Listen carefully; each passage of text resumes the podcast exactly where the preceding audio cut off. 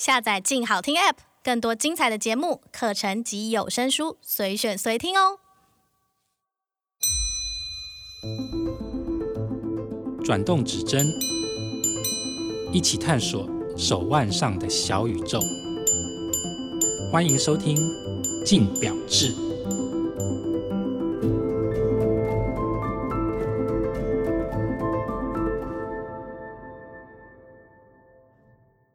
各位听众，大家好，欢迎收听由静好听与静周刊共同制作播出的节目《静表志》，我是静周刊精品主记者李宇轩 Chris。那在我身旁的话是城邦国际名表主编黄兆庆。大家好，我是兆庆。不知道大家去看《林零七》最新的电影了吗？还没，还没吗？对，那讲到《零零七》的电影啊，其实当然这一部大家万众瞩目了，因为它拖了很久。但对于我们这些手表线的记者来说，《零零七》的电影其实背后代表。一个更更大的 icon 叫做 Omega，因为 Omega 早期应该说很长一段时间就跟零零七做一个很深厚的连接。那这也是我们今天要讲的题目，就是在店里面呢，我们很常会看到一些手表，这些手表呢，有一些可能是惊鸿一瞥，有一些可能就大大的。在电影幕上面出现，那背后代表可能是行销，可能是它有特殊的意义，又或者说它根本没有什么特别的道理。但有什么有趣的例子呢？那我们今天就来介绍在电影里面出现的那些有趣的手表。首先的话呢，是电影主角是手表品牌代言人，嗯，蛮多这种例子的。蛮多的，可是它并不是一个直接连接啦。因为其实你看，像以好莱坞的电影工业来说，它所有东西都分配的非常细。你一个演员如果没有强大的话语权，你很难说，因为我是代言人，所以我在这一部电影我就要戴什么表，这几乎是不可能啊。或者是像我们刚才讲到的零零七，好，以零零七为例，那我们看到最新的零零七，丹尼尔·克雷格他是 Omega 的品牌大使，但是呢，他是这两年才成为品牌大使的。对，那。其实一开始他并不是，所以他在饰演零零七很久很久以后才成为 Omega 品牌大使，或者是我们看到班乃迪克康伯拜区，对，他演奇异博士的时候，里面他带的是积家的万年历，然后电影里面也很有明显的积家万年历的形象，对。但问题是，他成为积家品牌大使也是那之后两年的事情啊，嗯，嗯，嗯，所以对我来说，除非。当事人有很大的话语权、决策权，就像我们在事前讨论过的史特龙。其实，以代言人代言什么品牌，然后那个品牌出现的电影里面，我觉得他没有一个实际的连接啊。所以，反而应该是这个手表品牌是赞助这个电影会比较多。我觉得是赞助比较多，先赞助，然后觉得哎表现不错，哦好像很有话题，然后才去延揽他成为品牌大使。而且有可能这个电影可能演了第一集、第二集，然后续集一直走了以后，反正就已经赞助这么多部了。那这个人也一直带着你们家手表，那就这样戴下去，就就带下去啊。好，那我们细数几个例子好了，像刚刚这些例子的话，除了零零七，近期最明显的应该就是宝奇莱吧。宝奇莱，嗯哼，宝奇莱赞助电影真的是到令人发指的地步了吧？怎么说呢？你如果有看过《捍卫任务》第二集的话，对，他从一开始他的整个大楼的荧霓虹广告，最后大决战的时候，那个画面后面电视荧幕都是在播放宝奇莱的广告，嗯哼，然后里面所有的虽然里面所有都是反派啦，都是坏人，对，但反派里面相对好人，他都是戴宝奇莱啊。哦，算是我觉得宝奇莱在这一波操作里面算是相当的，嗯，很彻底跟完全无视电影的走向。这边提一下，就是说，因为像刚刚提的电影主角是品牌代言人，另外一种就是品牌赞助电影。那品牌赞助电影的形式呢，很简单，一种就是让里面的角色都戴上他们的手表，对。然后隐隐约约、时不时的跑出来看看时间呐、啊，放在旁边呐、啊。那刚刚讲宝奇莱那个例子令人发指，是因为内幕。我再重新叙述一下哦，内幕好不暴雷，嗯，好，暴雷，好就暴雷，好就暴雷。反正应该很多人都看过《捍卫任务》第一集的时候，宝奇莱的赞助，他是只有戴那个手表，那隐约看了一下那个手表的样子而已。可是，在第二集的时候，那个牌子宝奇莱这个品牌呢，它就在 John Wick 在某一场打斗戏的时候，后面有一个大楼的霓虹墙。没有没有，是应该是大罗霓虹墙第一幕，他开车撞人的时候，后面霓虹墙就是宝奇莱的广告。对，然后在最后他跟反派大决斗，他们在旅馆里面大决斗的时候，后面莫名其妙出现了一堆电视墙，然后电视墙就是在播放宝奇莱的广告。而且我记得那一幕大概足足走了三五分钟吧。可是这边就要讲一件事，就是那个《捍卫任务二》的执行制作，他同时也是《捍卫任务一》不挂名的导演，那个人是。宝齐莱的品牌大使，嗯哼哼，所以他就又回到你刚刚讲的，他其实有一点点决策权，他应该是蛮有决策权的吧？我猜，所以才会让这个牌子一再再而三的出现在电影里面，或者是他比较好去谈，因为官方并没有特别公布这件事情啊，那我们只能从各种蛛丝马迹去猜测，对，他可能会有。比较多的话语权，去跟品牌谈一些什么东西。嗯嗯嗯。那还有没有其他的代言人或品牌赞助电影的例子？因为我知道例子很多，你印象比较深刻的代言人最有名就是史特龙啊，史特龙，嗯、史特龙的就是沛纳海的崛起就是靠史特龙。意大利种马当年去意大利玩的时候，看到当年刚从军表对民用销售的沛纳海。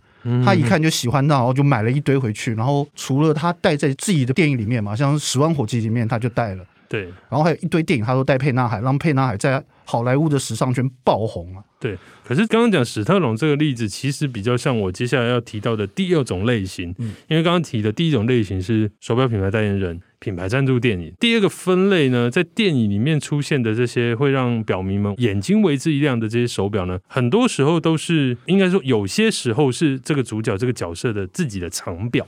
因为史特龙其实我自己会把它比较归类为这一块，他代言人也是后面的事情，而且甚至沛纳海这个牌子在他。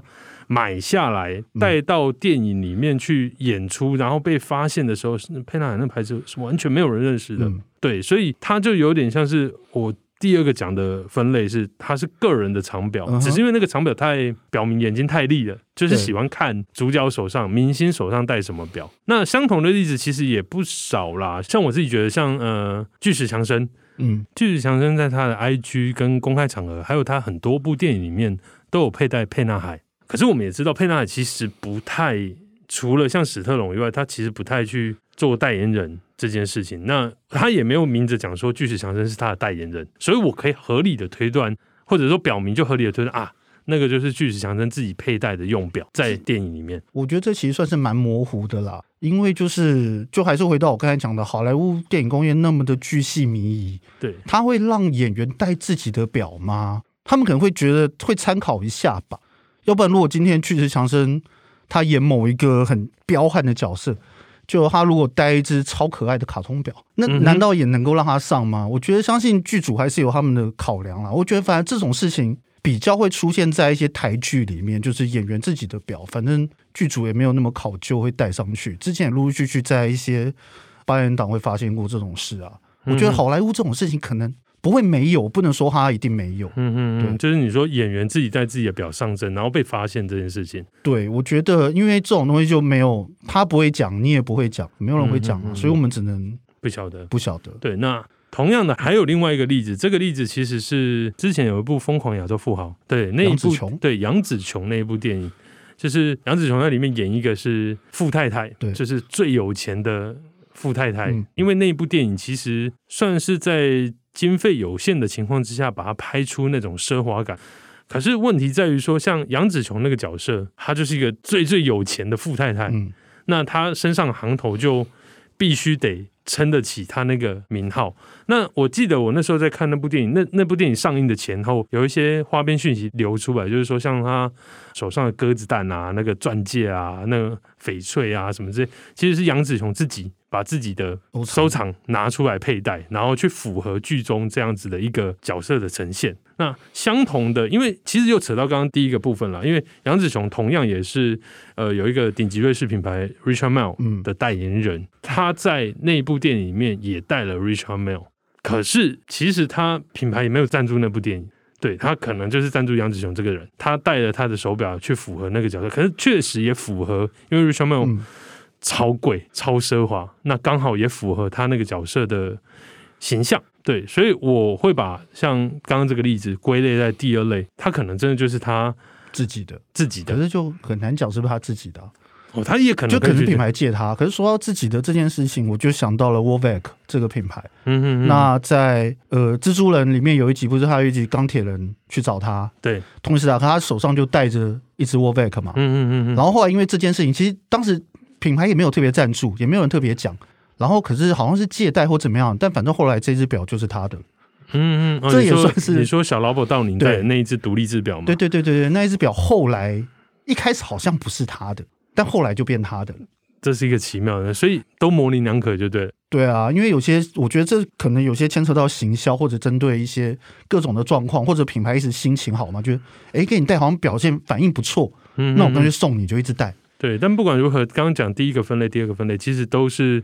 呃，有些时候表明，包括我们自己在看一部电影的时候，有些时候，呃，角色举手投足，把手拿起来看的时候，你说，哎，这会不会停太久？哦，就大概可以知道说，那个东西是牵扯到行销一环啦。那都是表明间津津乐道一个话题。嗯。那再来的话，第三个分类也是我觉得算最有趣的一种分类，在电影里面出现手表，它是专程为了这个电影做的，而且是。有功能性的、有机能性的，它特别去制造的，可以帮我们举几个例子吗？最有名的应该就是天能吧，还有最近哦，天能对，那他就是跟那个整个好莱坞电影的好朋友汉米顿合作嘛。因为汉米顿，如果我们过去看的话，他赞助了许多好莱坞的电影，许多电影里面都有汉米顿的出现。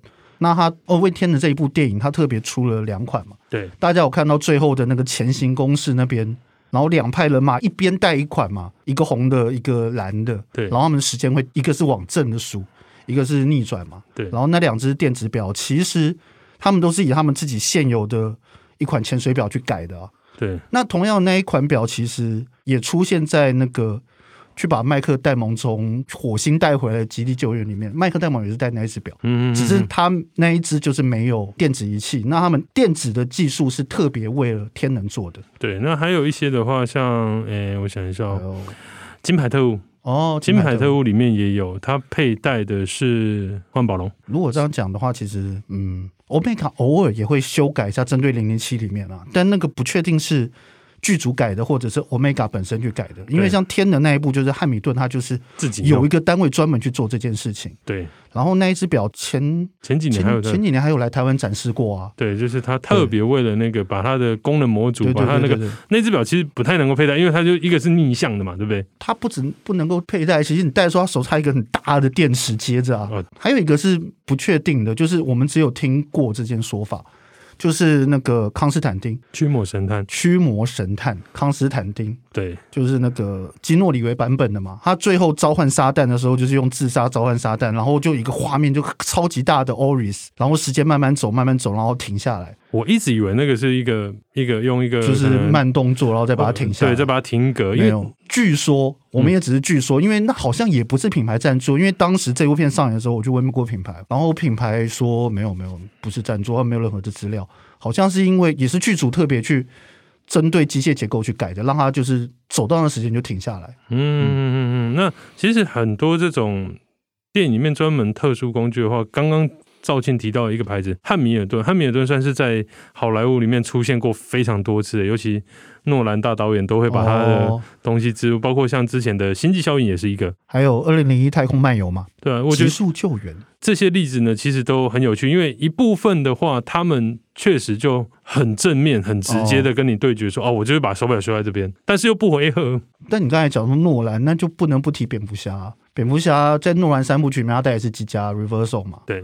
然后品牌也为此就是有做了一只纪念表。嗯，对。那我们刚刚就是身为一个 DC 里面超级有钱人，他戴 Reversal 也没有什么没有意外啊，因为有钱人。然后这一只表也不便宜，再加上就是它可以翻面，就是象征蝙蝠侠的双面性。嗯。但比较少人会知道，就是其实在诺兰版本之前，在很久以前有一个很烂的蝙蝠侠版本。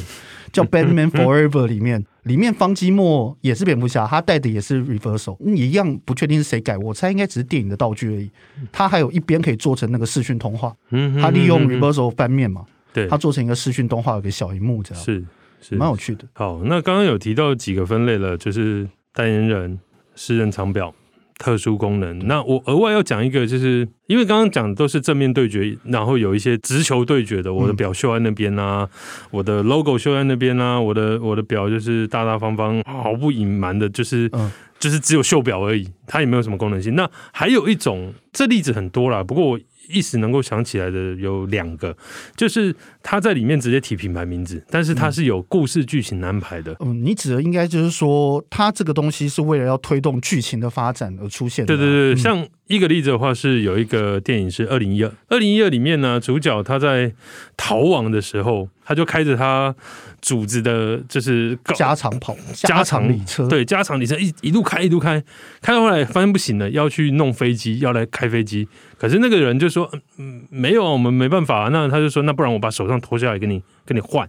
嗯”他把手上脱下来那只表就是 IWC，IWC 马克十六。对，他那个很直接，就是哦，我记得那段的大概的剧情就是他就是说我用我的手表跟你换。对，那又带到手表，然后有象征这只表哦很贵，然后那个人也收了，收了以后就剧情继续推动。同样的状况，对，你要还有另外两个更猛的，就是。劳力士嘛，国家宝藏里面，尼可拉斯凯奇跟女主角在逃亡的时候，然后去服装店买衣服。对，他说：“我拿我的劳力士跟你换。”嗯哼哼。还有就是。钢铁人里面，小劳勃道尼拿机加跟人家换草莓啊！哦，对对对对对，直接换了一，就只他只换一盒哦，一盒草莓，然后而且就是把表脱下来，就是有点在就是呼应说他就是这么这么洒脱的一个人。对，而且他也没有讲，他是说我拿我的杰格拉古跟你换，对，很直接，很正面对决。可是我觉得这个这种安排呢，其实都是有趣的，而且这种安排其实很考验品牌的知名度了。嗯嗯，因为如果今天嗯品牌知名度没有那么强，你突然讲这件事情的时候，人家。他的共鸣会太少了。对，我拿劳力士跟你换现金哦，我现在逃亡哦，很 OK, OK。可是我拿一个、嗯、可能大家都不知道牌子，大家可能还在问号，是谁？你讲一个嘛？讲一个哦，独立制表，很多得罪谁？没有很多独立制表一定都听不懂啊，一定一定都听不懂吗？哦、很棒，过关。好，好，那刚列举了几个例子以后呢，其实最后我想问兆庆，在这么多电影里面，因为我们其实我们列的例子其实都还没有很完善，可能只是。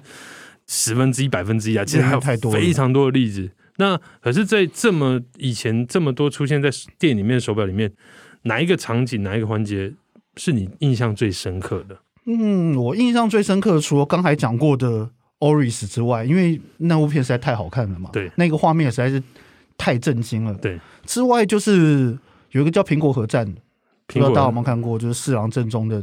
动画电影，日本的电影，日本动画电影，对，他直接跟 Citizen 合作，理所当然嘛。对，他就是以 Citizen 当年出了一款卫星教室，嗯，他直接在动画里面直接让主角就是佩戴这一只，嗯嗯。那这跟就其他什么为了电影去修改一只表啊，或者是说电影需要我拿什么表，甚至是我最近在推表给你戴，那是那工程跟规模是不一样，因为他是要整部动画电影里面都戴那一只，对，他们就要一直画，一直画，一直画，对。对我来说，这算是很特别的，而且那部电影很好看。我们纵观这么多电影里面出现的手表，我觉得还是要维持一个很重要的原则啦。就像刚刚赵信最最一开始提到的，电影工业它是一个很缜密的一个流程安排。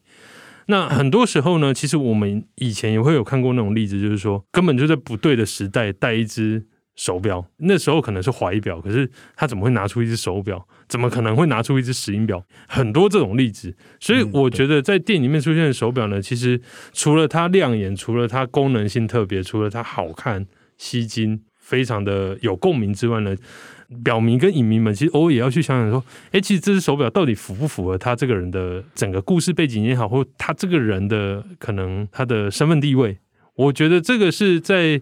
欣赏这些手表的时候，一个很有趣的一个小的切入点。嗯，好，今天就谢谢兆庆上节目，好，谢谢大家，也谢谢大家今天的收听。有任何心得回馈，欢迎上静好听的脸书留言给我们，也请追踪我们的 Apple Podcast 和 Spotify 哦。请持续锁定由静好听与静周刊共同制作播出的《静表志》，我们就下次见吧。